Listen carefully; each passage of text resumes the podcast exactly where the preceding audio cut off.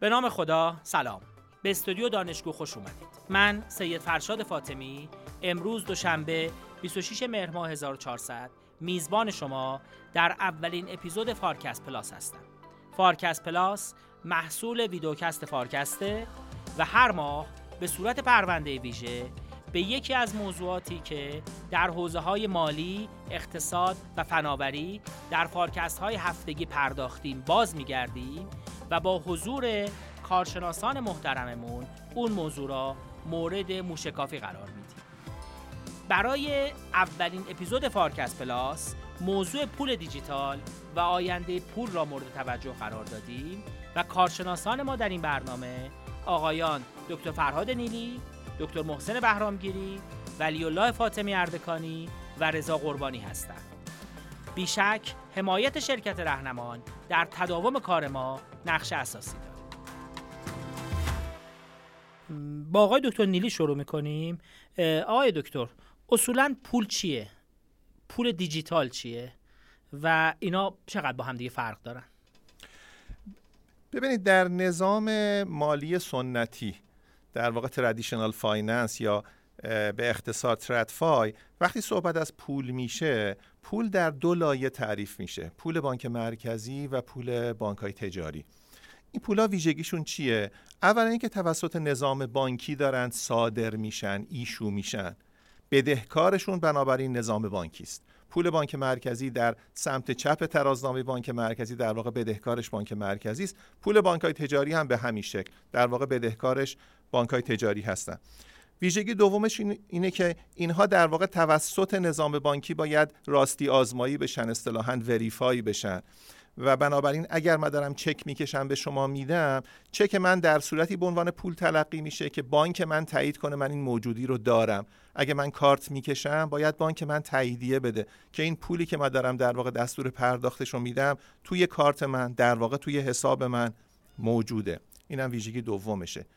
ویژگی سومش اینه که اینها هر چند به ظاهر غیر متمرکزن صرف نظر از تعداد بانک ها 5 تا بانک یا 50 تا بانک صادر کننده پول هستند در یک نظام متمرکز تصویه تصویه میشن.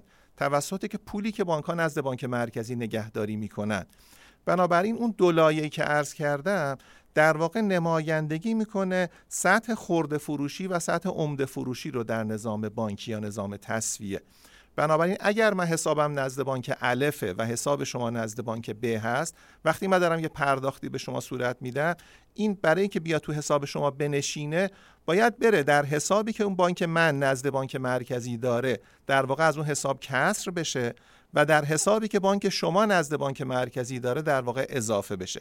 برای اینکه این کار صورت بگیره بانک من و بانک شما و همه بانکایی که در واقع به عنوان بانک دارن فعالیت می‌کنن باید نزد بانک مرکزی یه حسابی داشته باشن که حساب تسویه است. اصطلاحا در واقع settlement account بنابراین ظاهر کاملا غیر متمرکزه ولی در باطن در واقع هم نظام کاملا متمرکزی است.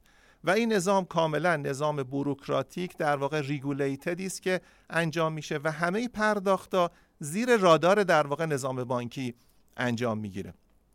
این نظام در واقع پول در نظام سنتی است. این پول که مثلا فرض بفرمایید نزدیک 200 سال قدمت داره اواخر قرن 18 در واقع اولین بانک مرکزی بانک مرکزی سوئد بود که در واقع چنین پولی رو منتشر کرد. الان نزدیک 200 سال قدمت داره سه ویژگی داره. ویژگی اول اینش که واحد شمارشه unit of account مثل متر که واحد اندازه‌گیری طوله پولم واحد اندازه‌گیری ارزشه. تمام محصولات یک اقتصاد بر اساس پول ارزش گذاری میشه. بنابراین نفس چنین ارزش گذاری انحصار رو میاره. نمیشه دو میشه دو تا در واقع نظام اندازه‌گیری داشته باشیم جز سردرگمی نتیجه ای نداره. بنابراین بنا به کارکرد در واقع متمرکز شده و منحصر به فرد شده در هر اقتصادی. دومش اینه که ابزار پرداخته در واقع مردم ازش استفاده می‌کنن برای که پرداخت داشته باشن. بنابراین باید نقد باشه. و سوم اینه که ذخیره ارزشه. بنابراین اگر مثلا یه کفاشی داره کفشی رو که حاصل 10 سال 15 ساعت معذرت می‌خوام 10 ساعت یا 15 ساعت تلاشش بوده داره میفروشه و در ازاش پول می‌گیره این پول باید ذخیره کنه ارزشی رو که اون فرد گذاشته در طی چندین روز و توانسته کفشی رو درست کنه. اینجاست که می‌بینیم ممکنه بعضی از کارکردهای پول بعضی از کارکردهای دیگه رو تحت شعا قرار بده. مثلا اگر یک اقتصادی تورمی باشه اون ابزار پرداخته چون نقده بنابراین مشمول بازده نمیشه بنابراین ذخیره ارزش خودش رو از دست میده. یعنی کارکرد سوم تنه می‌زنه به کارکرد دوم در یک اقتصاد تورمی. اما اگه تورم ملایم باشه این سه کارکرد می‌تونه با هم باشه. بنابراین پول این سه کارکرد رو داره برعکس، هر ابزار مالی که این سه کارکرد رو با هم داشته باشه ما بهش میگیم پول. پس من اگر بخوام دقیق تری سوالی بپرسم پول هایی که ما امروزه به اسم پول دیجیتال میشناسیمشون به طور خاص cryptocurrency ها از این سه نقش کدوم نقش رو می‌تونن بازی کنن؟ یعنی آیا مثلا یه چیزی مثل بیت کوین یا اتریوم می‌تونن دقیقا هر سه نقش را بازی کنن یا تونستن یا در آینده تصور میشه که این نقشه رو به عهده بگیرن یا نه؟ اگه اجازه بدید من بین سوال اول و دوم شما تفاوت قائل بشم. ببینید سوال اول شما اینه که آیا پول دیجیتال می‌توانه چنین چیزی رو داشته باشه؟ الان پول سنتی ما تو همین ایران خودمون 97 درصدش دیجیتاله. در واقع پول فیزیکی ما که پولی است که بانک مرکزی در زرابخونه در چاپخونه خودش چاپ داره می‌کنه کمتر از 3 درصد سهم داره به لحاظ ارزش در حجم پولی که ما داریم استفاده می‌کنیم. پس 97 درصد پول ما بیت بایت 3 درصد پول ما اتم و مولکوله. عملا کاغذیه. پس این پول دیجیتاله. اما این پول دیجیتال آن پول دیجیتالی که الان گفته میشه دیجیتال کارنسی عملا نیست. چون داره در همین نظام متمرکز داره در واقع تولید میشه. همه اون کارکردهایی که گفتیم رو داره اما به لحاظ شکلی دیجیتاله. بنابراین حتما باید تو دفتر کل بانک ها باید ثبت شده باشه. صادر کنندش بانک حتما باید توسط بانک تایید بشه. اما به جایی که یک برگه کاغذی دست من بدن که صادر کنندش بانک مرکزیه یه در واقع asset یا یک وجه روی پلتفرم دیجیتال در واقع تاییدیش برای من میاد. اما در واقع cryptocurrency یا پول هایی که در واقع خارج از این نظام داره تولید میشه آنها هم دیجیتالن اما تو دفتر کلی در واقع نیستن. توسط هیچ نظام بانکی تایید نمیشن. تو بستر نظام پرداخت رسمی ما در واقع مبادله نمیشن. هیچ کدام از اون ویژگی ها رو ندارن. بنابراین ما داریم یک واژه رو بر دو ماهیت مختلف در واقع داریم اطلاق می‌کنیم. این پاسخ سوال اول شما.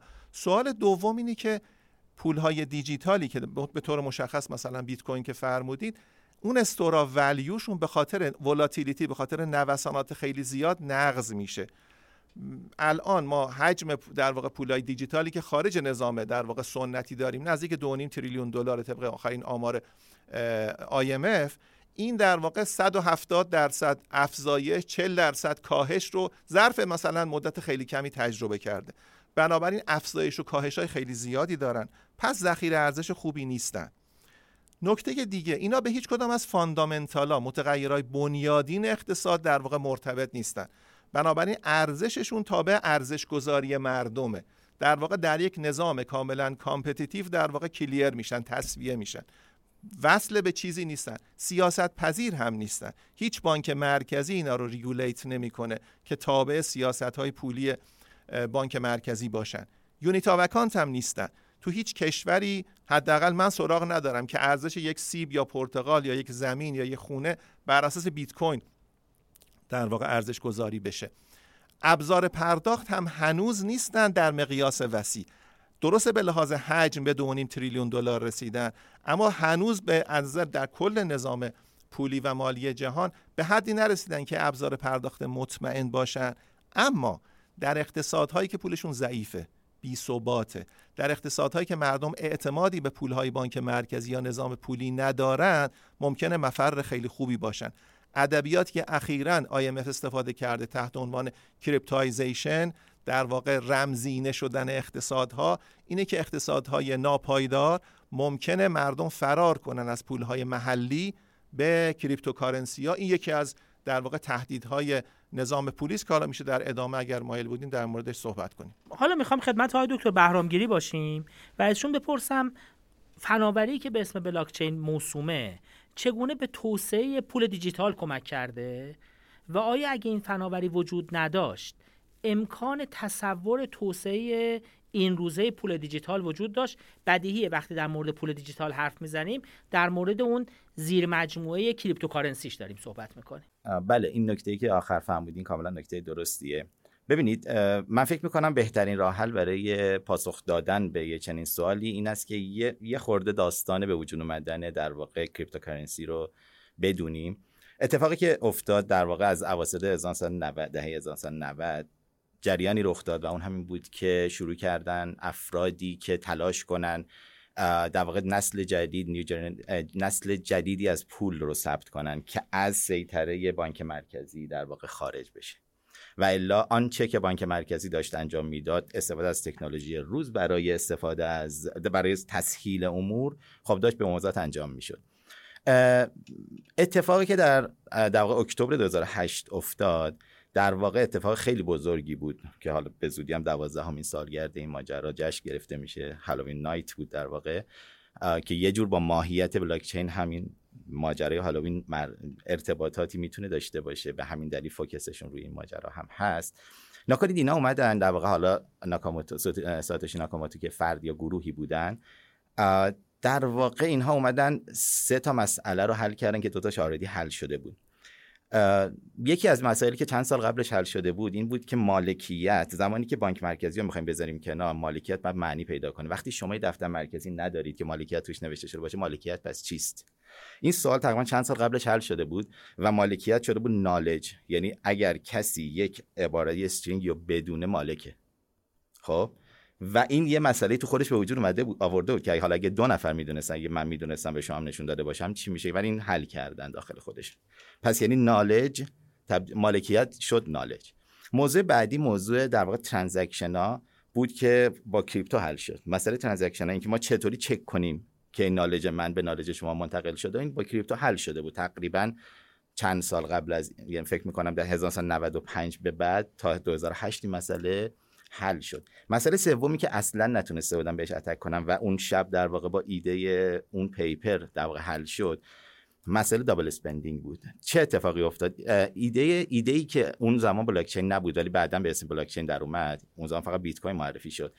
این بود که ما نکنیم مسئله ای که داریم اینه که اگر اگر قرار است که ساختار مرکزی وجود نداشته باشه کی می‌خواد چک کنه که transaction درسته؟ کی می‌خواد چک کنه که اون کریپتوها درست عملیات شد عملیاتشون در... اومده؟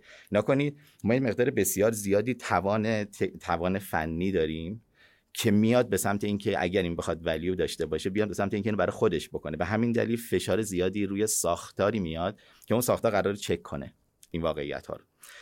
و ایده ای که در واقع پشت سر این ماجرا بود دیلی زمانی بود. خب این بود که یه مسئله طراحی شد که چند دقیقه طول می‌کشه تا حل بشه. یعنی همه افرادی که تو این ما تو این در واقع طراحی وجود دارن توافق می‌کنن رو حل یه مسئله که اون مسئله رو نمیشه زودتر از چند دقیقه. برای بیت کوین 10 دقیقه حل کرد. برای اتریوم آسان تره برای لایت کوین یه عدد دیگه است و هر کدوم از کوین ها در واقع یه عددی دارن. برای بیت کوین 10 دقیقه است. این 10 دقیقه زمان کافیه برای اینکه با تکنولوژی روز تمام transaction هایی که توی اون در واقع request توی اون بلاک اومده بوده توسط node ها چک بشه. node ها کی هستن؟ نودها همونایی که می‌خوان نقش بانک مرکزی رو به صورت decentralized بازی کنه که الان 8000 تا 9000 تا تقریبا. 8 9000 تا که میفرمایید مربوط به بیت کوینه مربوط به بیت کوینه و خودشون در واقع خودشون هر کسی می‌خواد می‌تونه بیت می‌تونه نود بیت کوین باشه این جریان خیلی تحول بزرگی ایجاد کرد. نکنی شما هر چقدر که قدرت تکنو... قدرت در محاسبات رو بالا ببرید از اون طرف این مسئله به طوری سختتر میشه دیفیکالتی میره بالا به طوری که باز هم ده دقیقه طول بکشه.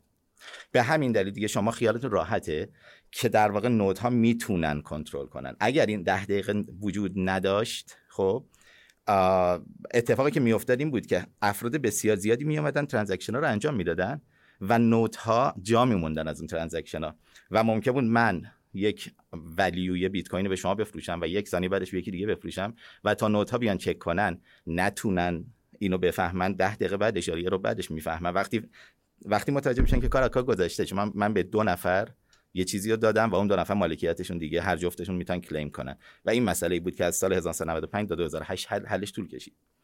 و حلش فوق العاده است. یعنی من به عنوان کسی که به هر حال روی ماجراها الان دارم کار می‌کنم.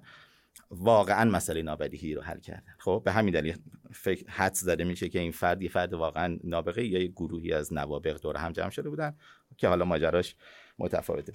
این جریان به وجود اومدن بیت کوین باعث شد و بعد بعدها حدودا دو سال سه سال بعدش که کوین های دیگه به وجود اومدن اون تکنولوژی به اسم بلاک چین در واقع شناخته شد. تا زمانی که اتریوم اومد 2015 از 2013 تا 2015 بحثش بود. بوترین 2015 در واقع راه انداخت در واقع اتریوم که واقعا ماهیت بلاک چین خیلی خیلی گسترده شد. به این معنی که می‌تونست کاربرد داشته باشه بیت کوین.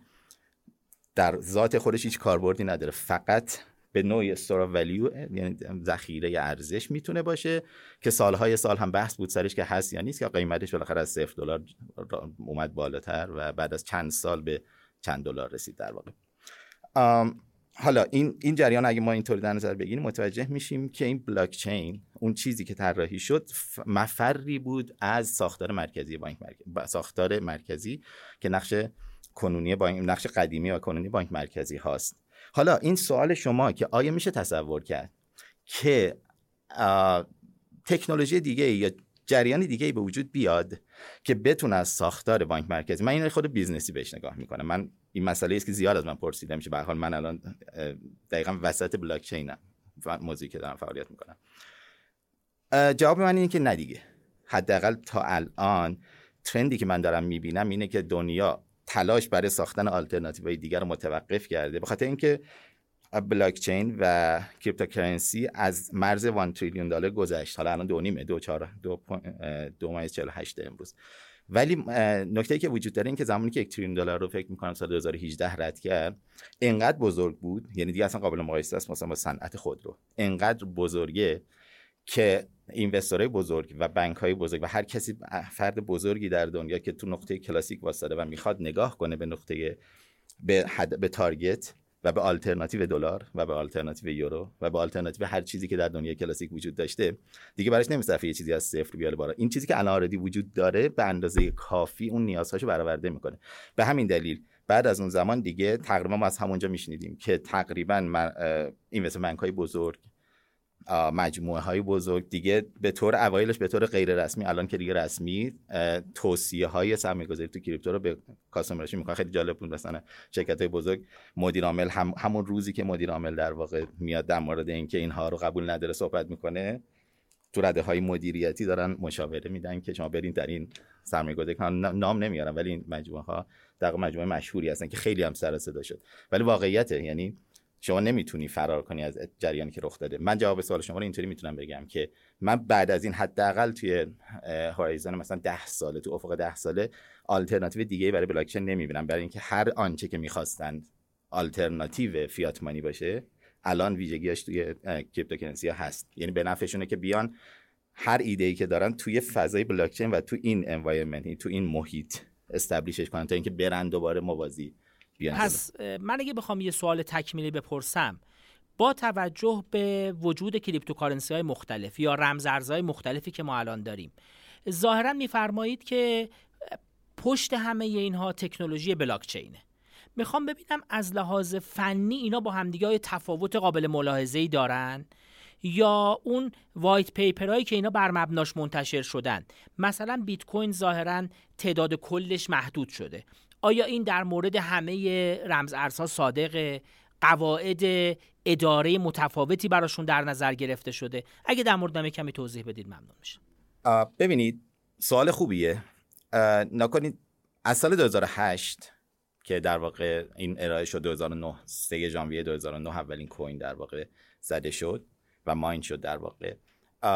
تا سال 2000 می‌تونم بگم 13 نسل اول cryptocurrency. همه بر مبنای بلاک چین خب؟ و از اصولا خب عمده cryptocurrency ها بر مبنای بلاک چین ولی چه اتفاقی افتاد؟ اینها اومدن هر کدومشون در واقع یک claim یه ادعایی روی بیت کوین آوردن که این بیت کوین یه ایرادی داره. نکنید اون فردی که اومد اون مسئله رو حل کرد مسئله بسیار بزرگی رو حل کرد. ولی قطعا نمی‌تونست یه جریان بی نقص راه بندازه. بزرگترین نقصی که الان هممون داریم می‌بینیم از بیت کوین استفاده از انرژی زیاده. که قابل حله. ولی خب اینا به هر حال پروتکلش رو نمی‌تونن عوض کنن. به همین دلیل نمیشه برگشت به عقب. ما الان توی اتریوم هم داریم که solution هایی با انرژی کمتر وجود داره و با انرژی بیشتر. و همچنان اینا دارن با انرژی بیشتر میرن. ولی خب همین در واقع Ethereum Foundation داره تلاش زیادی می‌کنه و کار بسیار پیچیده‌ای داره انجام میده که بتونه equilibrium رو توی در واقع ساختار با انرژی کمتر بسازه. هر روز مقالات با یعنی مقالات بسیار پیچیده از بعد ریاضی و computer science داره در میاد که بحث اقتصادی رو در واقع بیارن جلو. ولی هنوز این مسئله قابل حله یعنی مسئله به زودی قابل حل خواهد بود. ولی حالا اینکه آیا بیت کوین می‌تونه برگرده این مسئله حل کنه یعنی چون پروتکلش بر نمی‌تونه برگرده عقب. این این ماجرا یکی از ایراداته. ولی ایرادات دیگه مثلا بعضی هم گفتن خب transaction کم 10 دقیقه یه بار چون ما محدودیم به یک مگابایت.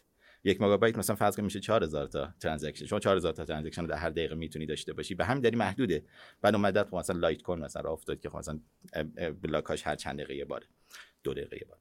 و بعد بعضیا گفتن که این در واقع قابل track کردن به عقبه. شما می‌تونی transaction ها رو ببینی با کار game theory میشه دید. شما بیای برگردی عقب با یه احتمالی میشه فهمید که این source ش کجا بوده بیت کوین که کار جالبی هم هست. اومدن مونرو رو زدن که این دیگه قابل برگشت به عقب نیست. خب؟ و بعد همینطور یکی یکی کوینای دیگه زده شد تا رسید به اتریوم در واقع اتریوم اولین کوینی بود که تحول ایجاد کرد و توی بلاک یه ماشینی ساخته شد یه کارکردی در داخل بلاک. مثل این می‌تونم اینجوری مثال بزنم من. که بیت کوین یک سفینه بود که هیچ جای انسان نداشت و می‌تونستن بفرستنش فضا. و حالا کوین های دیگه که از اون زمان تا چند صد تا کوینی که از اون زمان تا 2013 به وجود اومدن این همش این ویژگی بود داشتن سریعتر می‌رفتن یا خوشگلتر بودن یا هر ویژگی دیگه داشتن. ولی اتریوم اولین زیر ساختی بود که می‌تونست آدم بره توش. یعنی به اندازه یک انسان ویژگی و این خیلی تحول ایجاد کرد. و الان بسیاری از کوین ها توکنن توکن به معنی که اینها در واقع از همون ماشین داخل اتریوم دارن استفاده می‌کنن. این مزیر ساخت و ساخت بقیه از این استفاده کنن و به این یه سودی برسونن که اون حالا ولیویی که در واقع بیت کوین توش وجود نداره رو به نوعی میشه گفت. حتما ولیو دوباره ذاتی نیست یعنی از خود ولیو سایر کوین داره در میاد ولی تو اتریوم در واقع ساخته شد و این نسل حالا همینطور جلوتر و جلوتر. به همین دلیل من می‌تونم جواب پاسخ سوال شما رو بدم که این کوین ها هر کدومشون برای حل یک مسئله اومده. حالا بعدها الان کوین هایی که مثلا از سال 2015 2013 تا 2015 بحث سر اتریوم بود 2015 لانچ شد. به راه افتاد. از سال 2015 به بعد coin وجود دارن که کارکرد دارن کاربرد دارن. از اون ماشین داخل اون جریان استفاده می‌کنه یعنی شما مثلا coin ایی دارین می‌بینین که stable coin ن. peg ن با دلار مثل تتر مثل USDT مثل USDC و خدمت شما بگم که اینا market cap شون اندازه بازارشون جمعا هر دوتا اینها جمعا حدودا 100 میلیارد دلار هست. یعنی خیلی گسترش پیدا کردن. و خدمت شما عرض کنم که و یا های واقعی تر یعنی هایی که شما مثلا می‌بینید که برای برای مثلا transportation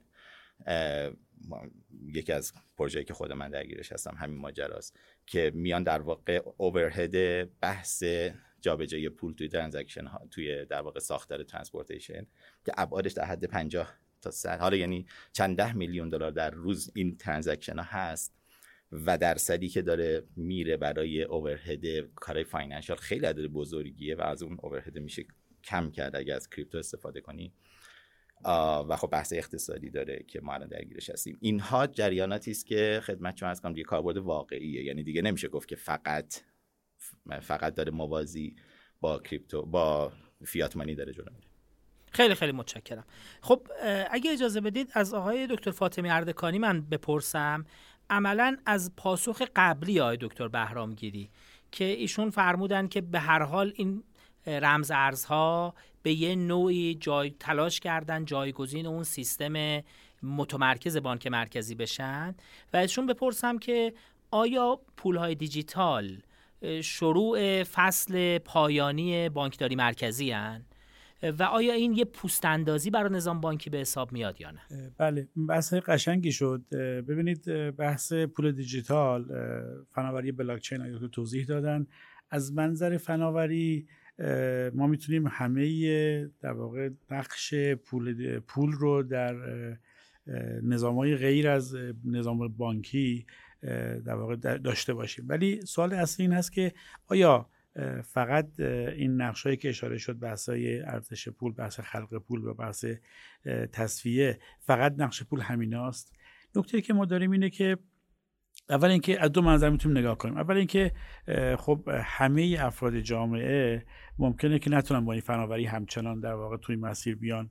بانک مرکزی اونجا نقشش در واقع متصوره که لازم هست بتونه رو ارزش پول همچنان یک نقش باثباتی رو داشته باشه. دکتر اشاره کردن این نوسان زیادی که طور مثال بگیم اون فضای کسب و کاری که الان یه پول داره پول جدید یا پول دیجیتال داره این ممکنه برای همه نتونه در واقع یک فضای مطلوبی باشه. این که در واقع مثل اینه که شما بگید یک کشوری الان بانک مرکزی یا پول خودش نداره. بله جواب اینه که می‌تونه باشه. ولی خب آیا می‌تونه همه نظام قیمت گذاری و نظام تصفیه بر اساس یک نظام متغیر یا ابزار متغیر پولی باشه؟ اینجاست که نقش بانک مرکزی ما در این فضا همچنان یه مقداری براش جایگاه وجود داره. ولی اگر سوالتون رو اینطور نگاه کنیم که ما داریم میگیم پولهای دیجیتال. یعنی ما داریم وارد یک نظامی میشیم که فقط یک پول نیست. یا یک در واقع منشأ خلقش نیست. آیا بانک مرکزی می‌تونه بیاد در بین تعدادی پول دیجیتال؟ یعنی سوال اینه که چه نقشی بازی کنه بین تعدادی پول دیجیتال؟ که تک تک اون پول ها در اختیار بنگاه ها یا در واقع شبکه های متفاوتی در واقع ابزار خلق پولش وجود داره. من فکر می‌کنم برای خودم اینطور تصورم که ما در یک نظامی داریم وارد میشیم که به قول شما پول های دیجیتال وجود داره و این پول ها در یک فضایی مثل بورس انواع اقسام دارایی هست در ابزارهای متفاوت. می‌تونه بانک مرکزی زیرساختی داشته باشه که به نحوی درسته که خاصیت پول دیجیتال شفاف بودن هست ولی داریم می‌بینیم در عمل الان بزرگترین مشکلی وجود داره اینه که باز هم اون شفافیت به اندازه ای نیست که همه مردم بتونن بهش اعتماد بکنن و باید نقش بانک مرکزی در جهت شفاف کردن و اطلاع رسانی و در واقع اون احتمام عمومی برای کاهش ارزش دارایی مردم. بالاخره اگر جامعه رو نگاه کنیم که درصد زیادیشون داراییشون به این ابزار پولی وابسته هست بانک مرکزی به نظر من همچنان باید این جایگاهی رو برای خودش بتونه تعریف کنه که دیگه در قالب دستورالعمل و بحث پیشینی نیست. میشه نظارت های پسینی که چگونه در واقع بیاد این شبکه ها رو نظارت بکنه که اطلاعات شفافی ازشون وجود داشته باشه و بتونه در واقع جایگاهی باشه برای حفظ ارزش سرمایه های مردمی. من خلاصه کنم به نظر من بانک مرکزی در دوره‌ای که پولهای دیجیتال به صورت عمده ایجاد خواهند شد. وظیفش این هست که متناسب با میزانی که خلق پول شده حالا نگیم خلق پول میزانی که پول دیجیتال وجود داره و سرعتی که این پول ها داره در شبکه میچرخه باید بتونه یک نگاه کلان داشته باشه که نهایتا بحث های تاثیر تورمی رو مدیریت کنه. من همچنان فکر می‌کنم اون نظام حسابداری ببینید اشاره کردن ترازنامه بانک مرکزی در فضایی که پول دیجیتال وجود داره در فضای پول سنتی خب ترازنامه بانک مرکزی تاثیر اصل در واقع پول ملی رو داره. ولی در فضایی که ما به پول دیجیتال می‌رسیم خیلی از پولها در ترازنامه مرکزی منعکس نمیشه. اینجا بحث در واقع اون و, و, و, خاصیت اصلی پول دیجیتال با فناوری بلاکچین این هست که ابزار تصفیه همراه با خودشه. من وقتی پول منتقل می‌کنم دیگه نباید بر از طریق بانک مرکزی تصفیه بشه. در همون لحظه داره ارزش ارزش پول جابجا میشه. یه نظام تصفیه آنلاین وجود داره. سوال اصلی اینجاست اگر این نظام پولی یعنی بانک مرکزی چگونه می‌تونه بیاد در یک فضایی که قدرت تصفیه هم نداره تصفیه آنلاین رخ داده بیاد در واقع مدیریت بکنه که تاثیرش در بازار در تغییر ارزش های اون پول دیده بشه و نظام تصفیه متناسب با اون شکل بگیره. ما قبول کنیم هنوز نظام های حسابداریمون من فکر می‌کنم و ارزش گذاریمون ارزش گذاری کالا این که بتونه بر مبنای یک نظام خیلی متغیر یا ابزار خیلی متغیر پول باشه فاصله داریم. بنابراین بانک مرکزی فکر می‌کنم هنوز مدت ها نقش خودش رو خواهد داشت و اینکه حالا بانک های ما در فضای پول دیجیتال نقششون چی میشه. ببینید بانک های ما چند گونه هستن. اگه بخوام خیلی ساده بگیم ممکنه جای بانکداری خرد رو بگیره. اینکه من در حد یک ابزار کیف پول ساده خودم که یک حساب عادی بانکی من هست پول منو نگهداری می‌کنه و تبادل پول میشه. ولی در نظام در واقع بانکداری دیولپمنت بانک ها یا بانک هایی که سرمایه‌گذاری بزرگ می‌کنن خب یک فضای متفاوتی است بنابراین بانکداری ما در شکل ریتیل و شکل خوردش قطعا با آمدن پولهای دیجیتال خیلی خیلی نقششون کم میشه. حجم ترازنامهشون کم کم در کم قطعا در واقع می‌تونه کمتر بشه. بابت منابعی که از مردم دارن یا ثروتی که از مردم نگهداری کردن و با اومدن بحث توکنایز کردن دارایی ها خیلی از دارایی های مردم می‌تونه در شکل توکن در واقع تبدیل بشه و حالا در اون فضای دفتر کل توضیحی اشاره کردن در غیر از نظام های بانکی هم نگهداری بشه. اینکه این دفاتر کل در واقع با همدیگه چگونه قراره در آینده نظام تصفیهشون اجرا بشه بازم من فکر می‌کنم همین نقش نظام بانکی به بانک مرکزی است. برای این باید دوستان ما در بانک مرکزی از این شکل امروز نظارت و کنترلیشون که بحث دستورالعمل مقررات و کاملا میشه گفت که پیشینی هست. از این نقش بیاد در نقشی که شبیه نظام بورسه.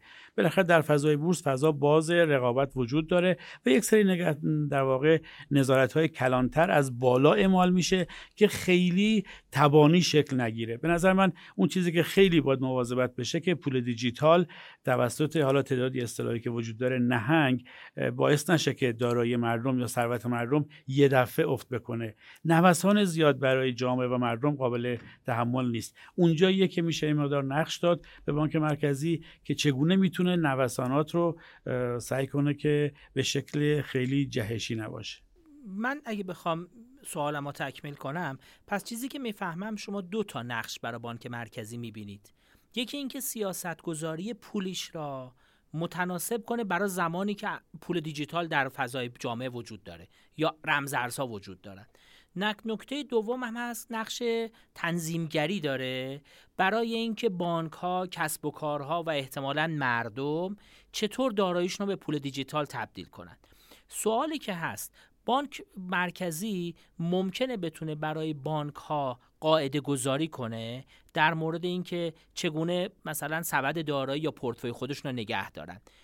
آیا همچین نقشی می‌تونه برای مردم هم نگه داره؟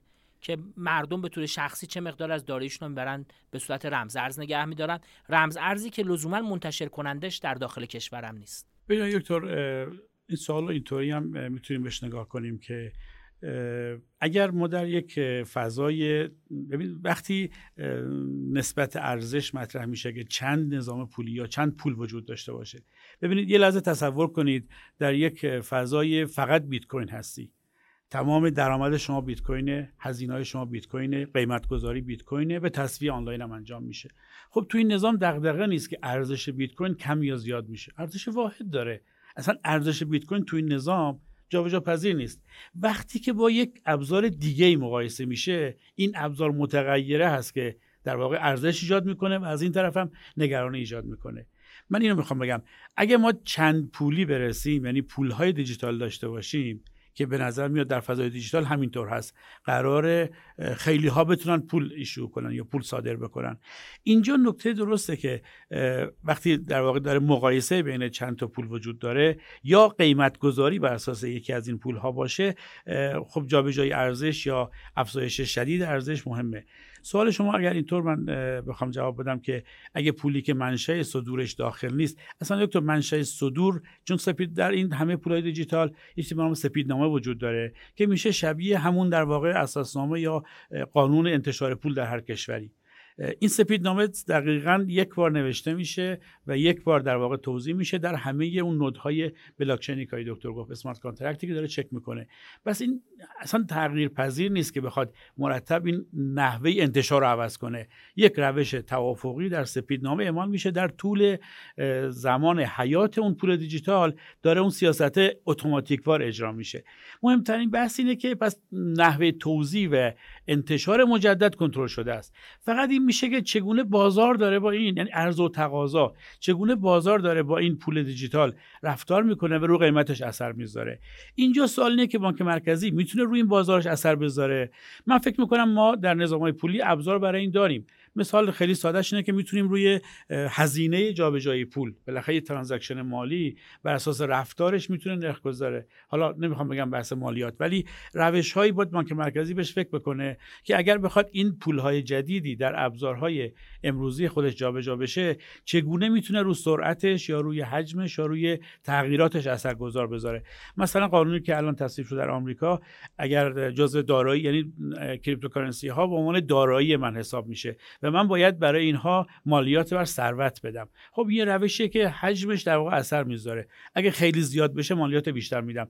روش های نوسانگیری یا در واقع یه حجم خیلی انفجاری تغییر انفجاری در ارزش پول های دیجیتال قطعا باید کم کم ایجاد بشه که نمونه هایی داره دنیا تست می‌کنه.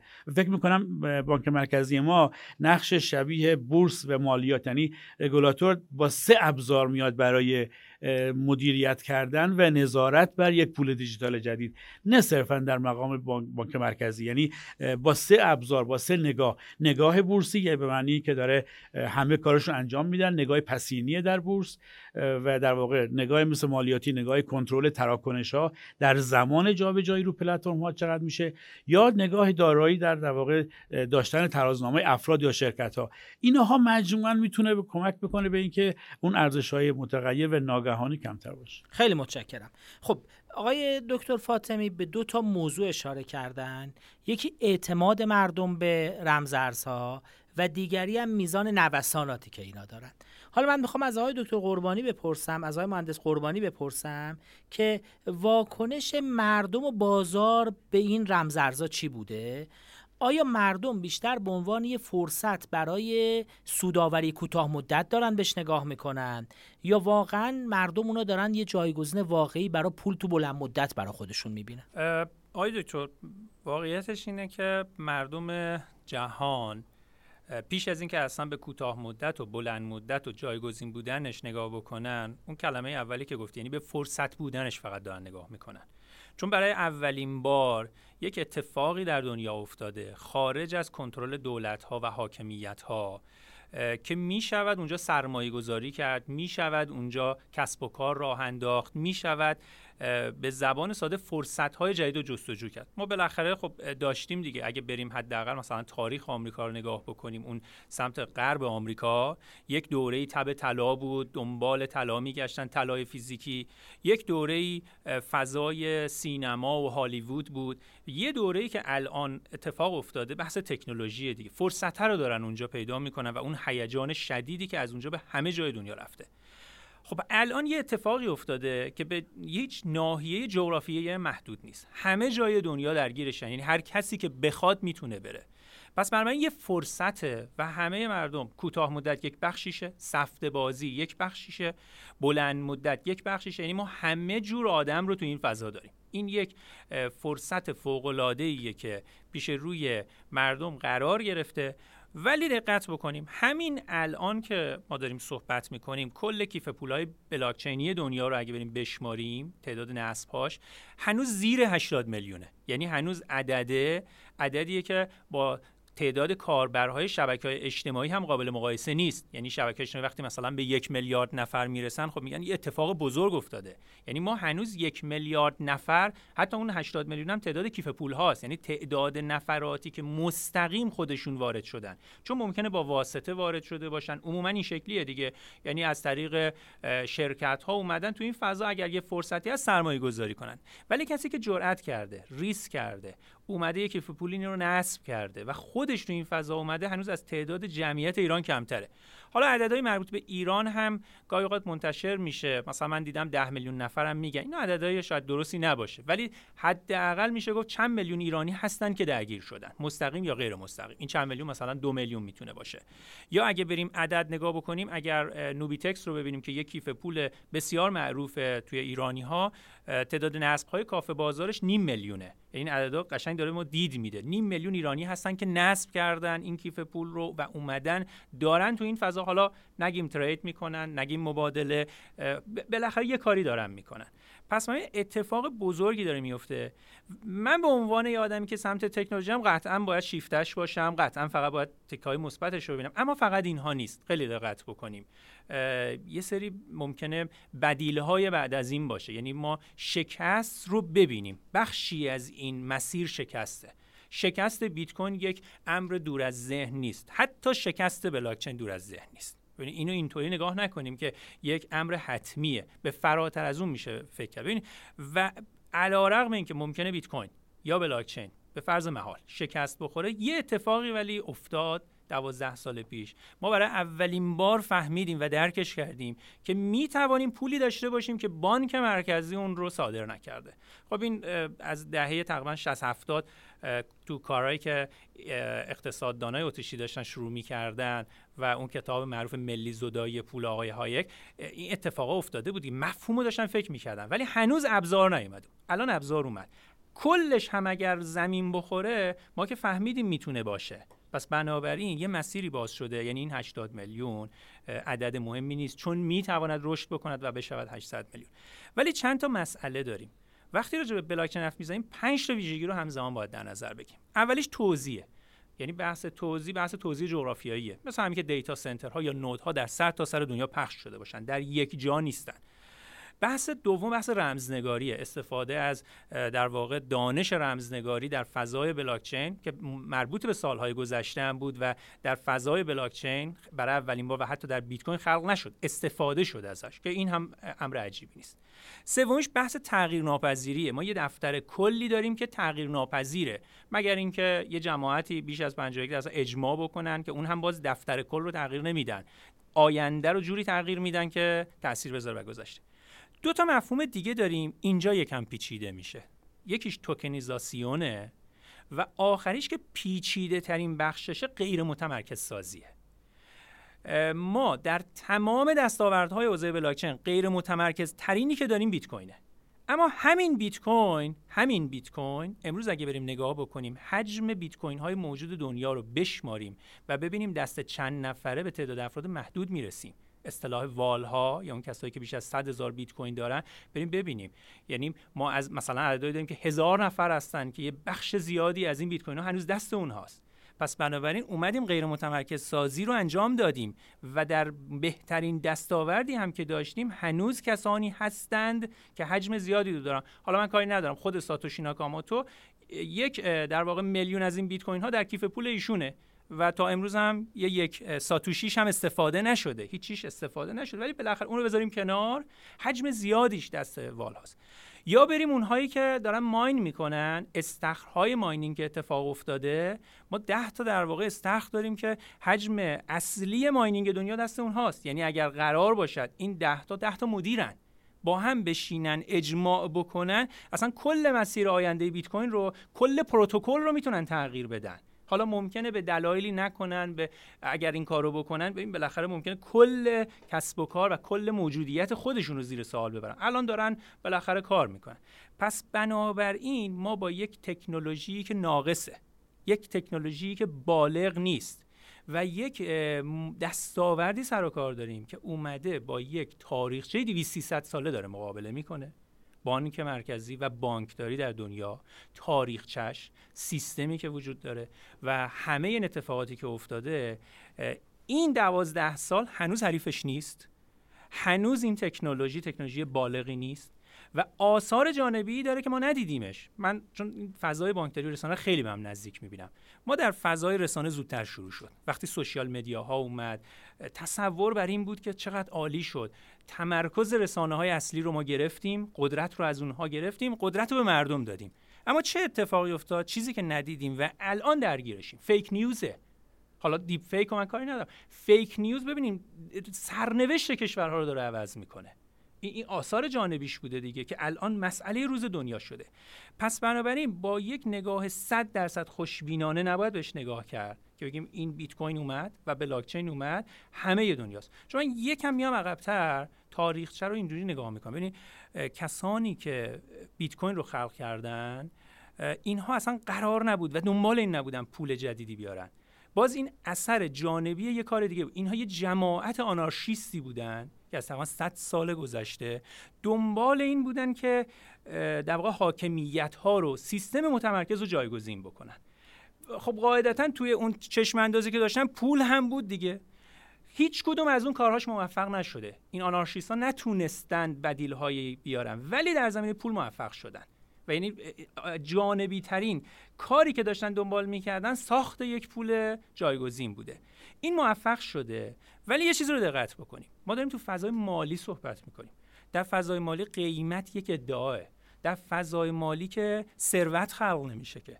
در فضای مالی که نمی‌تونیم بگیم بخش حقیقی اقتصاد رو که نبرده جلو. و همین چیزهایی که بالاخره شماها اساتیدشین شاخص های مثلا مثال بزنم. تو سالهای گذشته شاخص بورس رو من گاهی اوقات می‌دیدم به عنوان یک شاخص می‌گرفتن. خب روند توسعه کشور رو باش میسنجیدن. خب این اصلا شاخص توسعه بخش حقیقی اقتصاد نیست. به هیچ وجه من و این که من اینو بگم که طولانی نشه.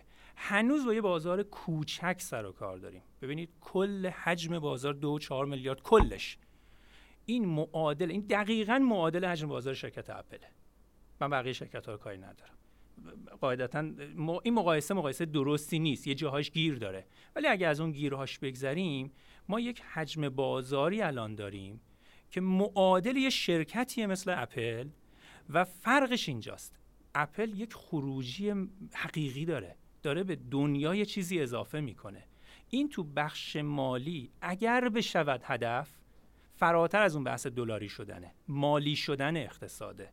این این پیده خطرناکیه و من به عنوان یک کسی که تکنولوژیستم شیفتشم. یعنی من قاعدتا معتقدم تمرکز زدایی باید اتفاق بیفته بانک مرکزی اصلا برای چی باید وجود داشته باشه و مردم هم به نظر هنوز اصلا وارد این بحثا نشدن. فقط حس کردن که اتفاقی داره میفته و نشون دادن که در تمام دنیا نه ایران در تمام دنیا ایران هم ما همزمان که باهوشن. ریسک می‌کنن و اگر می‌تونن تخم مرغاشون تو این سبد هم می‌ذارن. ولی این احتمال از این چیزیه که کمتر راجبش صحبت میشه. کل این پروژه ممکنه شکست بخوره. خیلی متشکرم آقای مهندس قربانی. فکر می‌کنم آقای دکتر نیلی در تکمله این بحث می‌خواستن نکته ای بفرمان آره من فقط یه نکته در واقع می‌خواستم عرض بکنم. ببینید ما اگر کل این خانواده رو به عنوان یه اسید کلاس در نظر بگیریم مطمئن ترین زیر مجموعش آن چیزی است که استیبل کوین ها نامیده میشه دیگه. در واقع رمز رمزین رمز ارزهای مطمئن. و تتر بزرگترین سهم رو داره از اینا با 65 میلیارد دلار. دو هفته پیش بلومبرگ یه گزارش منتشر کرد که تتر در واقع تلقی همه ای بود که اولا کاملا بکه در واقع کاملا وسیقه کافی داره و وسیقهش در واقع وسیقه های کوالیتی گزارشی که بلومبرگ منتشر کردی بود که بخشی از این در واقع کامرشیال پیپرای چینیه. و گزارشی هم که IMF هفته گذشته منتشر کردی بود که بیش از 50 درصد در واقع اسید بک تتر کامرشیال پیپره که در بهترین حالت مثلا دبل ای هست. بلافاصله مردم عکس عمل نشون دادن. بلافاصله قیمت افتاد. بنابراین ما داریم در مورد یه اعتماد شکننده صحبت می‌کنیم. در واقع اعتماد ناشی از اینکه سیستم داره درست کار می‌کنه. به محضی که آدیت میشه به محضی که معلوم میشه مطمئن ترین بخش این اسید کلاس که فکر می‌کردن که یا کشه پول نقده یا در واقع اوراق خزانه مطمئنه یا اوراق triple A یا paper ای بانک مرکزی است معلوم شد بیش از 50 درصد چنین نیست. مطمئن ترین بخش این واکنش قیمتی نشون داد. بنابراین یادمون باشه که این اعتماد شکننده طی دوازده سال ایجاد میشه ولی با یه انتشار خبر منتشر میشه. Financial Times هم هفته گذشته یه مقاله منتشر کرد که این قسمت رو در واقع گفت که ما یه در واقع باید یه اختاری بدیم به ریگولاتور که حواست به اینجا باشه. مقاله با این تمام میشه که ظاهرا از اختار بالاتره. باید بکشیم بیاریمش وسط میدون. نگاه کنه. هر کدام از اینا ادعایی که می‌کنن که ما داریم پشتوانه داریم پشتوانه باید کاملا در واقع یک asset quality ریویو بشه یک ارزیابی کیفیت دارایی پشتوانه باشه تا بشه نام استیبل کوین نام در واقع با مسمایی باشه. خیلی متشکرم. حالا من از همین نکته ای که شما فرمودید بگم که فرمودید انواع مختلفی از این رمز ارزها هست. اصطلاحی شنیده میشه تحت عنوان پول دیجیتال بانک مرکزی یا CBDC آیا منظور رمز ارز بانک مرکزیه؟ چون تو بخش اول صحبت رو شما فرمودید بالاخره همه بانک ها بانک مرکزی و بانک های تجاری پول دیجیتال مدت ها صادر کردند منظور از CBDC دقیقا چیه؟ ببینید الان بانک مرکزی تو همه جای دنیا ظرف این 200 سال گذشته که ما از اولین بانک مرکزی تا الان 200 مثلا 20 سالی که قدمت داره. بانک مرکزی پولش در دو لایه داره کار می‌کنه. در واقع بستانکار بدهی های بانک مرکزی دو گروهند یکی مردمن که اسکناس بانک مرکزی دستشونه یکی بانکان که در واقع excess reserve بانک ها ذخایر آزاد بانک ها دارایی بانک هاست بدهی بانک مرکزی است. البته دولت هم از فعلا دولت رو می‌ذاریم کنار. بحث این هست که این قابلیت digitize شدن داره. CBDC در دو لایه راجبش صحبت میشه. لایه retail لایه wholesale. لایه خورده فروشی یعنی اسکناس بانک مرکزی digitize بشه. یعنی چاپخونه بانک مرکزی به جای اینکه یا همزمان با اینکه نگم به جا مکمل. چاپخونه بانک مرکزی کنار اینکه داره به شکل فیزیکی داره در واقع اسکناس منتشر می‌کنه با دنومینیشن ها با قطع های مختلف بتوانه پول دیجیتال منتشر کنه که در اختیار مردم باشه. بنابراین همینجور که اسکناسی که تو جیب ما هست دارایی ماست بدهی بانک مرکزی است و از اتم و مولکول تشکیل شده ما بتوانیم یه دارایی داشته باشیم که بدهکارش بانک مرکزی است اما رو بستر دیجیتال داره منتشر میشه. پس دیگه چاپخونه در واقع داره صدور در واقع صادر می‌کنه. این در لایه retail ه که فکر می‌کنم ماه گذشته هم شش تا بانک مرکزی اصلی دنیا و BIS یه paper منتشر در واقع یک سند منتشر کردن که هنوز سند خیلی در سطح در واقع خیلی از دور دارن میگن چه نباشد. بیشتر regulation ها وجه سلبی داره تا وجه ایجابی. میگن چی نباشه. بیشتر نمیگن چی باشه. اصل در واقع بخش دومش اینه که تو هولسیل هم بیا بانک مرکزی این کار بکنه. در واقع یه دیجیتال کارنسی منتشر کنه. یه در واقع که پول دیجیتال منتشر کنه که دارندش بستانکارش بانک ها هستن بدهکارش بانک مرکزی است. پس به لحاظ ماهیت همین پول فعلی است. به لحاظ فناوری و روش باید بیاد از روش فناوری جدید استفاده کنه. این یک پیامد خواهد داشت. پیامدش اینه که اگر اتفاق صورت بگیره و بانک مرکزی بتوانه از منافع بلاک از مزایای بلاکچین از مزایای رمز ارز استفاده کنه اما داخل دفتر کل خودش باشه مردم در واقع هر دو مزیت رو با هم خواهند داشت. از مزیت سرعت آسانی در واقع بلاکچین استفاده می‌کنن از مزیت اطمینان بخشی بانک مرکزی هم استفاده می‌کنن این در واقع میشه یه superior در واقع asset class بنابراین اثر ازدهامش اینه که خود در واقع paper BIS هم همینو میگه. باعث میشه که واسطگری بانک ها دچار لطمه بشه. مردم سپرده های بانکیشون رو میان تبدیل می‌کنن به پول بانک مرکزی. پول بانک مرکزی هم درست شده همین اتفاق بکنن در واقع مردم بتونن دو طرفه عمل کنن. هم تبدیل کنن از پول بانک مرکزی به سایر هم از سایر پول ها به پول بانک مرکزی. بنابراین پیش بینی که اگر اتفاق بیفته تمام دارندگان ریسک گریز رو جلب خودش می‌کنه. اما دارندگان ریسک پذیری که ریسک رو پنالتی کم می‌ذارن return رو بازده رو در واقع ارزش گذاری بالا ترجیح میدن همچنان از مزیت های در واقع digital currency های غیر بانک مرکزی برخوردار بشه. خیلی متشکرم. من یه نکته بگم برای شنوندگان بینندگانمون. بیایست که آقای دکتر میفرمان بانک تصفیه بین‌المللی هست که در اصل به یه نوعی بانک مرکزی بین بانک هست. یا بانک است که تصفیه بانک مرکزی دنیا رو انجام میده. از همین نقطه من می‌خوام سوال بعدی از آقای دکتر فاطمی اردکانی بپرسم که آیا انواعی از این رمزارزها یا پولهای دیجیتال قابل تصوره که نگرانی کمتری برای بانک مرکزی داشته باشه؟ که خب قاعدتا بانک پول دیجیتال بانک مرکزی اون سر کاملا طیفه که بانک مرکزی کلا کنترلش می‌کنه. منتها تو طیفی از رمزارزها که تو این مدت پدید اومدن یا انتظار میشه پدید بیان آیا نوعایش هست که برای بانک مرکزی نگرانی های کمتر ایجاد بکنه؟ و اون وقت اصولا این تنوع زیادی که تو ارزهای دیجیتال اتفاق افتاده و ممکنه در آینده انواع دیگش بیاد معید این نیست که بانک مرکزی نباید زیاد نگران باشه چون اینا احتمالا هیچ کدومشون اونقدر بزرگ نمیشن که بدیل یه بانک مرکزی بشن. ببخشید. بله همطوری که اشاره شد اگه ما بخوایم یک دسته کلی اشاره کنیم پولای دیجیتال رو می‌تونیم بگیم که یک سری که بدون پشتوانه دارایی هستن و خب یه دسته ای که با پشتوانه دارایی دارن صادر میشن. قطعا اگه بخوایم حتی تاریخچه خود پول در واقع کشورها هم نگاه کنیم بالاخره همین مسیر رو طی کردیم. تا اندازه همه با یه پشتوانه بودن و وقتی اقتصاد می‌خواست حجمش بزرگتر بشه و توان دولت ها برای تامین اون پشتوانه کم بود به اعتبار خودشون در واقع اون میزان دارایی رو کم کردن. همین همین در واقع نقطه اینجاست. آیا غیر از بانک مرکزی نهادهای دیگه یا جایگاه دیگه هم میشه اعتماد کرد که با پشوانه های غیر دارایی پولایی که صادر می‌کنن این ارزشش ماندگاره و حفظ میشه.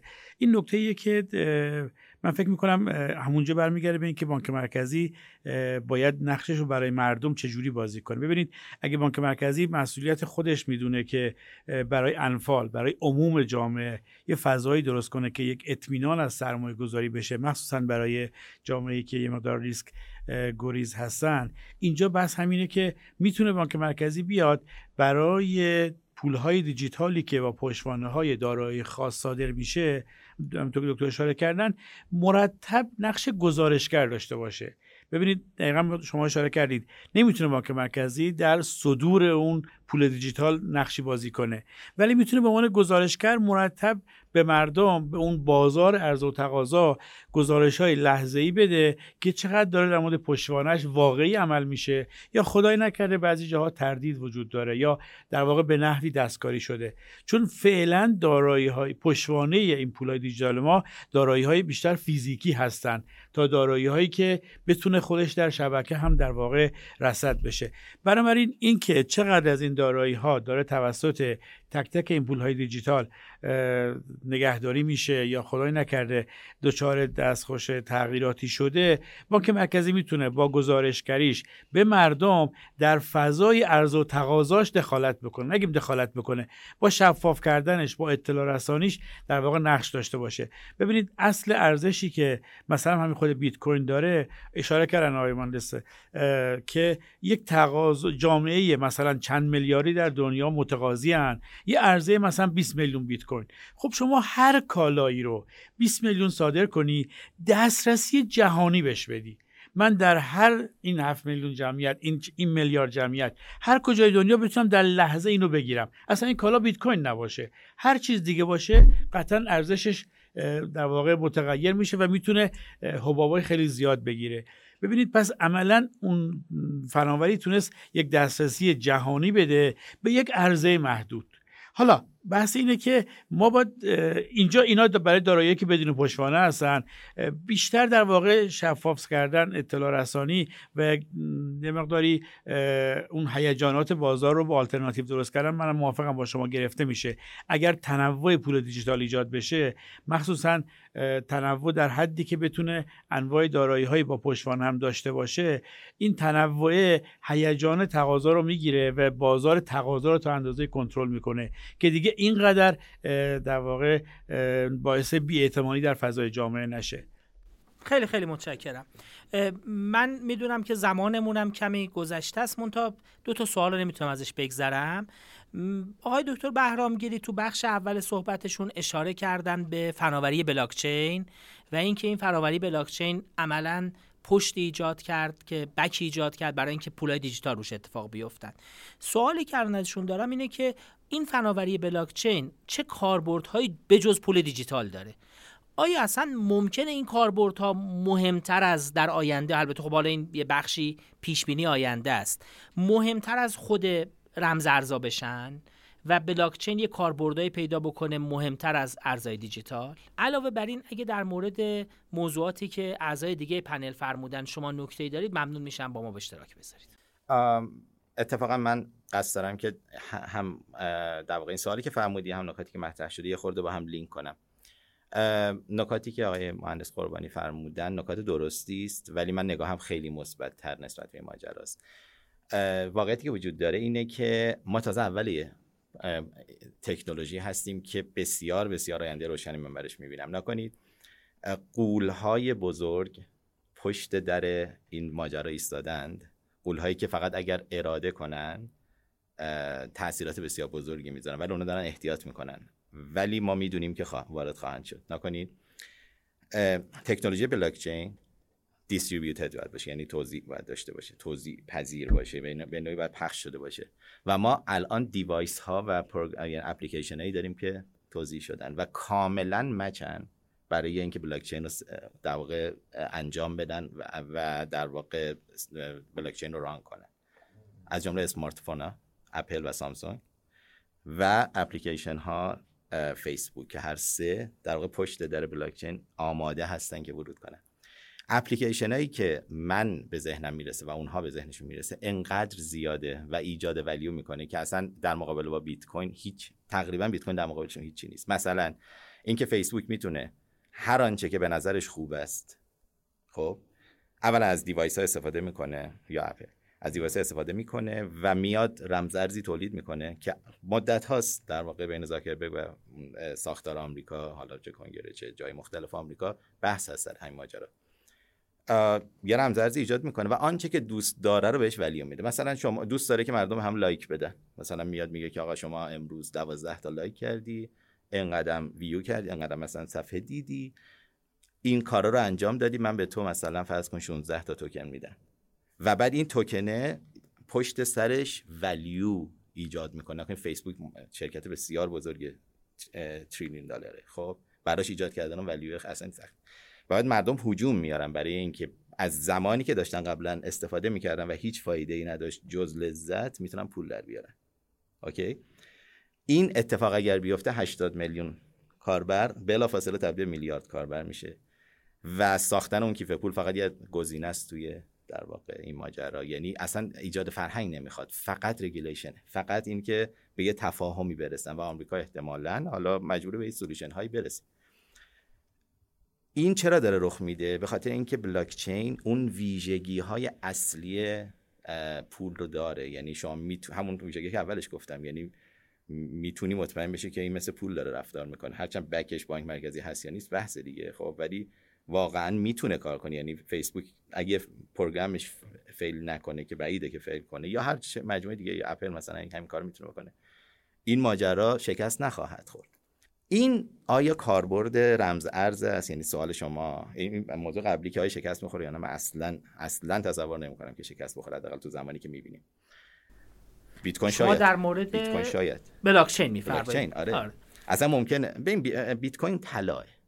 طلا چند درصد دنیا ثروت دنیا الان؟ خب؟ همیشه هم ارزش خواهد داشت چون به قول آی مهندس چون تعدادی خیلی کمی اینو دارن. یعنی خیلی تعداد خیلی کمی هستن که مقدار بسیار زیادشو دارن. خودشون تصمیم می‌گیرن قیمتش هم بشه دیگه. این موجایی هم که می‌زنن این والها موجایی که می‌زنن خودشون دارن قیمت رو تعیین می‌کنن. اصلا چون نمی‌تونی بگی که بیت کوین قیمتش مثلا صفر بشه چون خودشون می‌خوان بین همدیگه حداقل با قیمت مثلا فلان عدد جابجا کنن. خیلی واضحه این مسئله. خب مگر قوانین رو علیهش بکنی که اینا به اندازه کافی قوانین علیهشون بوده در سالهای قبل؟ حالا الان یه خورده صافتر شده.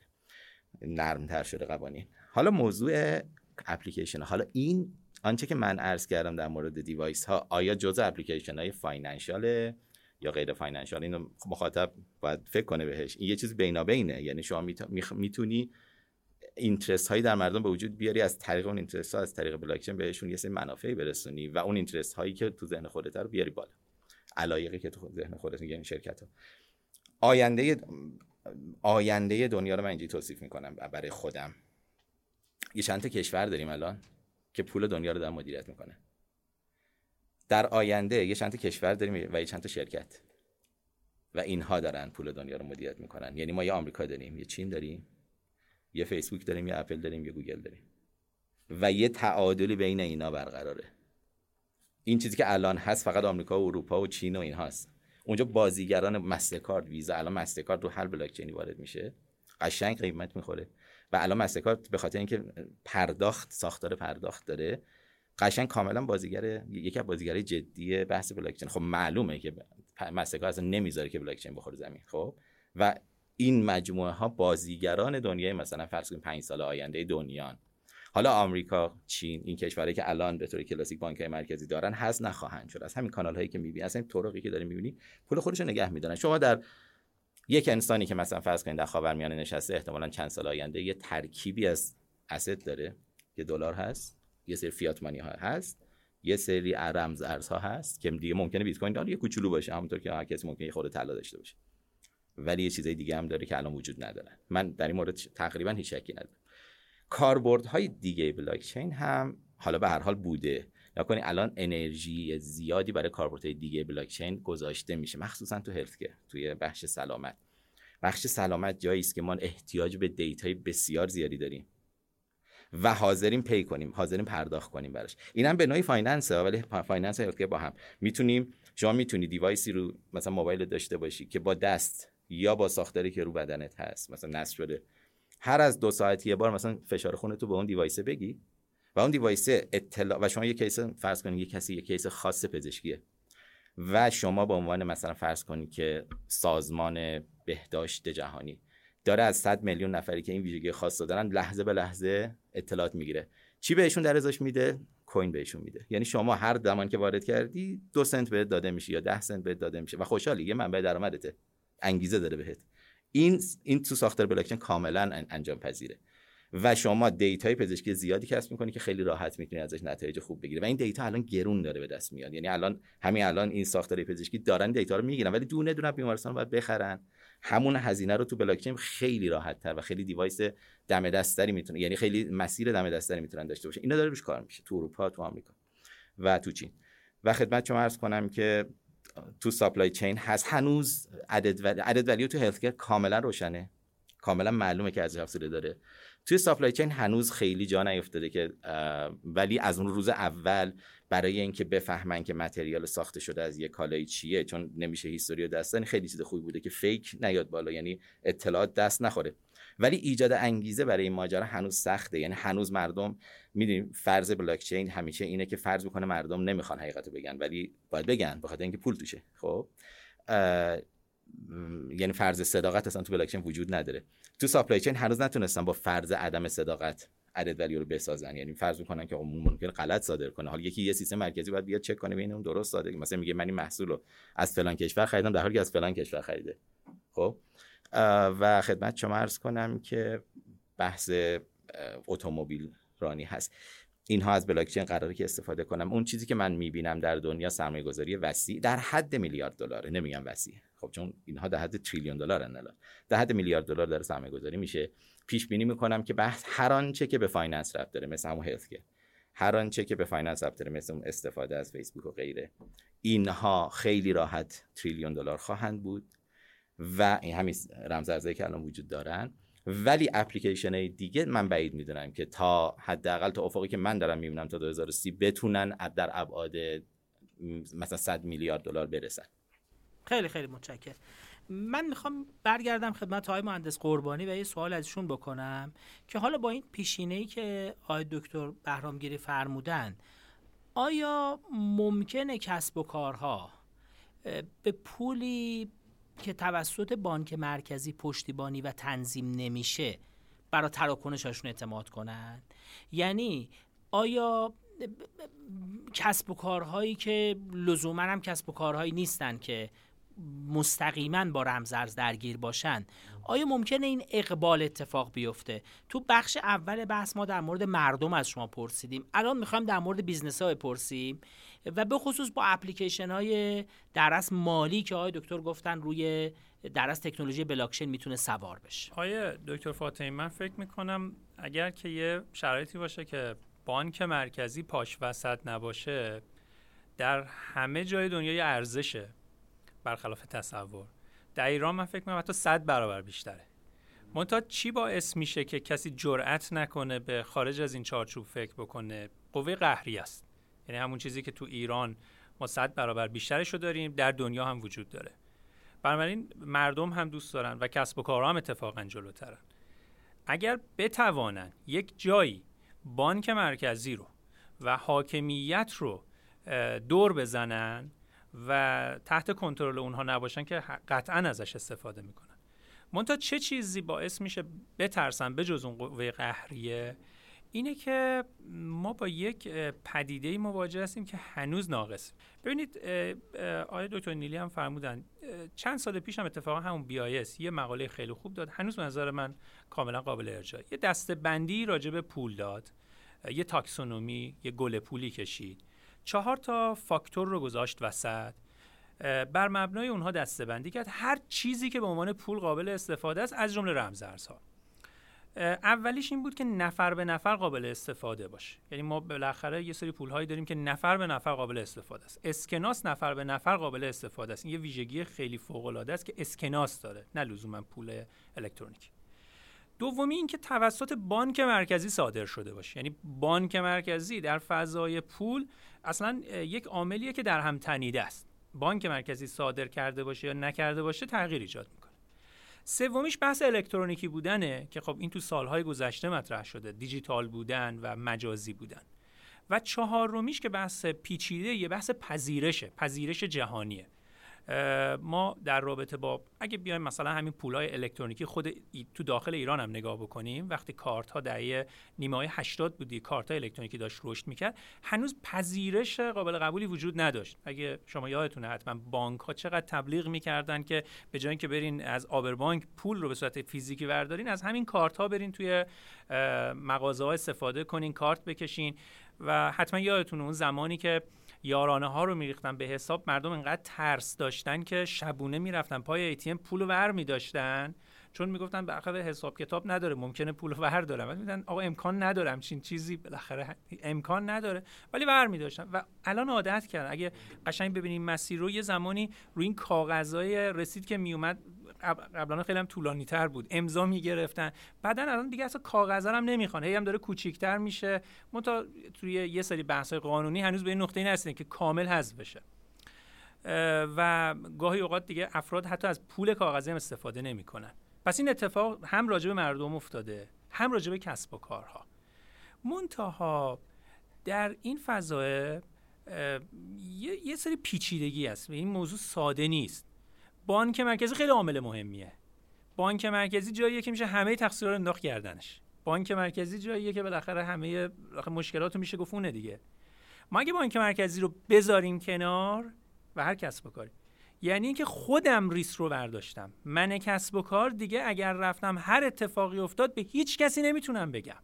الان اگر رفتم در فضای صرافی اگر رفتم در فضای بانکی کلاهمو برداشتن حتی در فضای مؤسسه مالی غیر مجازی که بانک مرکزی هم مجوز نداده بالاخره یه ساختمونی هست که بریم جلوش بشینیم و پولمون رو بگیریم دیگه. چون یه دولتی پشتشه یه امضایی وجود داره.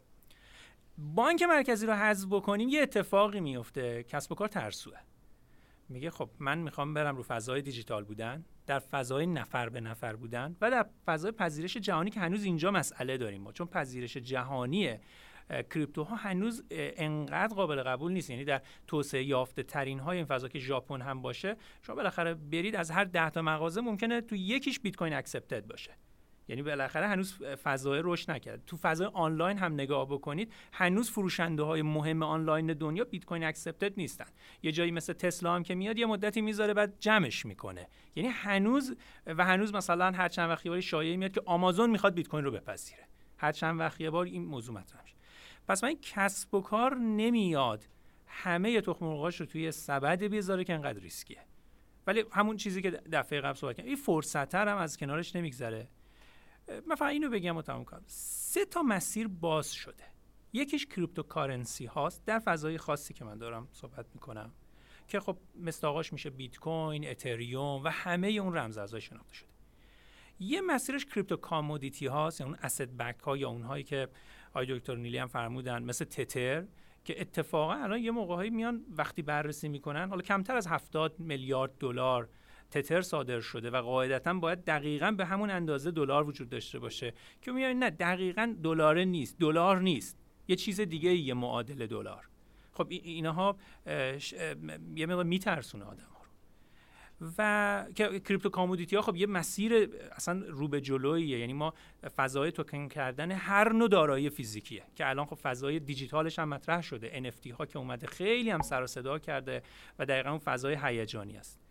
سومیش بحث crypto token هاست یا حالا utility token هاست که این این دقیقا دیگه توکنی که نه crypto نه پوله نه commodity ه که پشتش یه دارایی commodity token asset-backed هیچ نیست. این این خالص ترین نوع توکن و کریپتوییه که میاد یک سرویس میده یعنی خود توکن سرویسه. مثالش میشه KYC توکن های احراز هویت.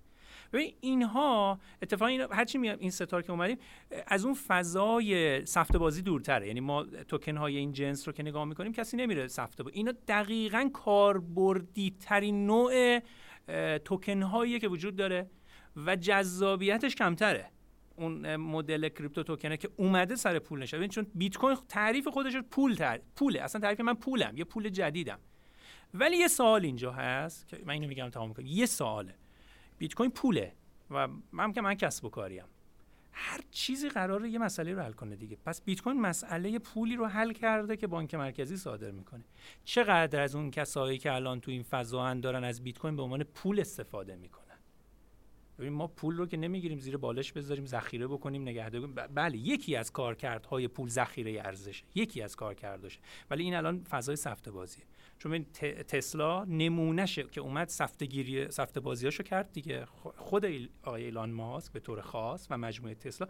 یعنی اصلا اون پولی که جمع کرد تو این فضا چه, روش تأمین مالی وجود داشت که بتونه این کار رو بکنه؟ این کار رو انجام داد.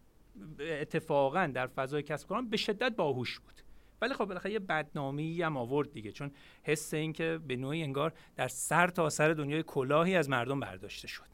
این اتفاق افتاد چون بازی مجموع صفره. یعنی یه بازی نیست که بگیم یه چیزی اضافه شد. بله برای یک کسب و کار بود اما اینکه همه کسب و کارها بخوام بیان نیست و اون مدل هایش که یه مقدار میره کاربردی میشه هنوز نه جذابه هنوز نه بالغه و هنوز نه شرایطی که بگیم همه میرن سراغش. البته من فقط من خیلی امیدوارم من به شدت امیدوارم.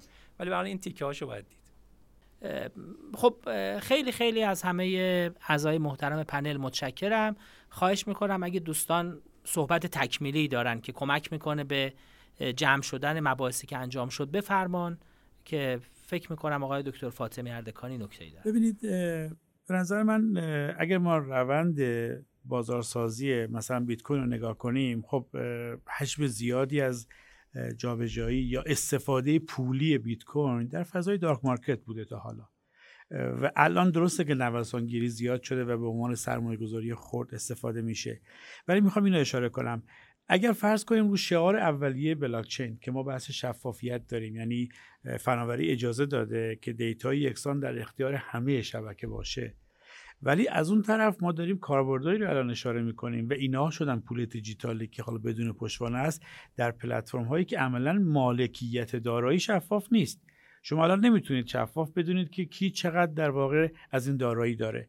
حالا سوال اینجاست که واقعا حاکمیت اگر بخواد رو این دارایی یک سیاست گذاری کنه بالاخره با توجه اینکه یک دارایی دارایی اشخاص هست و من به عنوان یک شخص اگر در مثلا ترازنامم یا در اظهارنامم اینو اظهار نکنم خب ببین بالاخره معنی قاچاق همینجا میشه. قاچاق میشه اون کالایی که در مسیر در واقع صحیح حاکمیتی قابل دیدن نباشه. معاملش قابل تریس نباشه. خب از این منظر حاکمیت اطلاق قاچاق می‌کنه. ولی من نکتم اینجاست. دار پول دیجیتالی که این ابهام یا عدم شناسایی مالکیت و در واقع معامله رو این ادب امهام نداشته باشه قاعدتا برای بانک مرکزی شفافه و می‌تونه اتفاقا در بازارهایی که یا در در واقع اقتصادهایی که نرخ تورم از نرخ سود بانکی بیشتره جایگزین سرمایه گذاری های مخصوصا کوچک بشه. من می‌تونم با این ابزارهایی که در مسیر این پول های دیجیتال ایجاد شده سرمایه همون نگه دارم. اگر لیکوید پذیرشم خوب باشه قاعدتا بازه بیشتر از نرخ بانکی به من بده. اشاره کردم. به شرط اینکه در فضای پلتفرمی که ایجاد شده میزان مالکیت و میزان معاملش برای همه اجزای شبکه قابل دیدن باشه. ولی اگر فضایی مثل بیت کوین که این ابهام رو داره همیشه باید این آمادگی داشته باشیم که یه جایی در واقع این پذیرفتنش سخت باشه برای حال. متشکرم. از کارشناسان محترم که در این برنامه ما رو همراهی کردن ممنونم و از مخاطبین عزیزم که تا این لحظه با ما بودن تشکر می‌کنم فارکست پلاس و محصولات اون را می‌تونید روی پلتفرم های Castbox، Google Podcast، Apple Podcast، یوتیوب و اینستاگرام دنبال کنید. پیشرفت و بهبود کار ما مطمئنا مرهون دریافت بازخوردها و پیشنهادات شماست. من سید فرشاد فاطمی هستم و روزهای بسیار خوب و خوشی را برای شما آرزو مندم در پناه خدا باشید.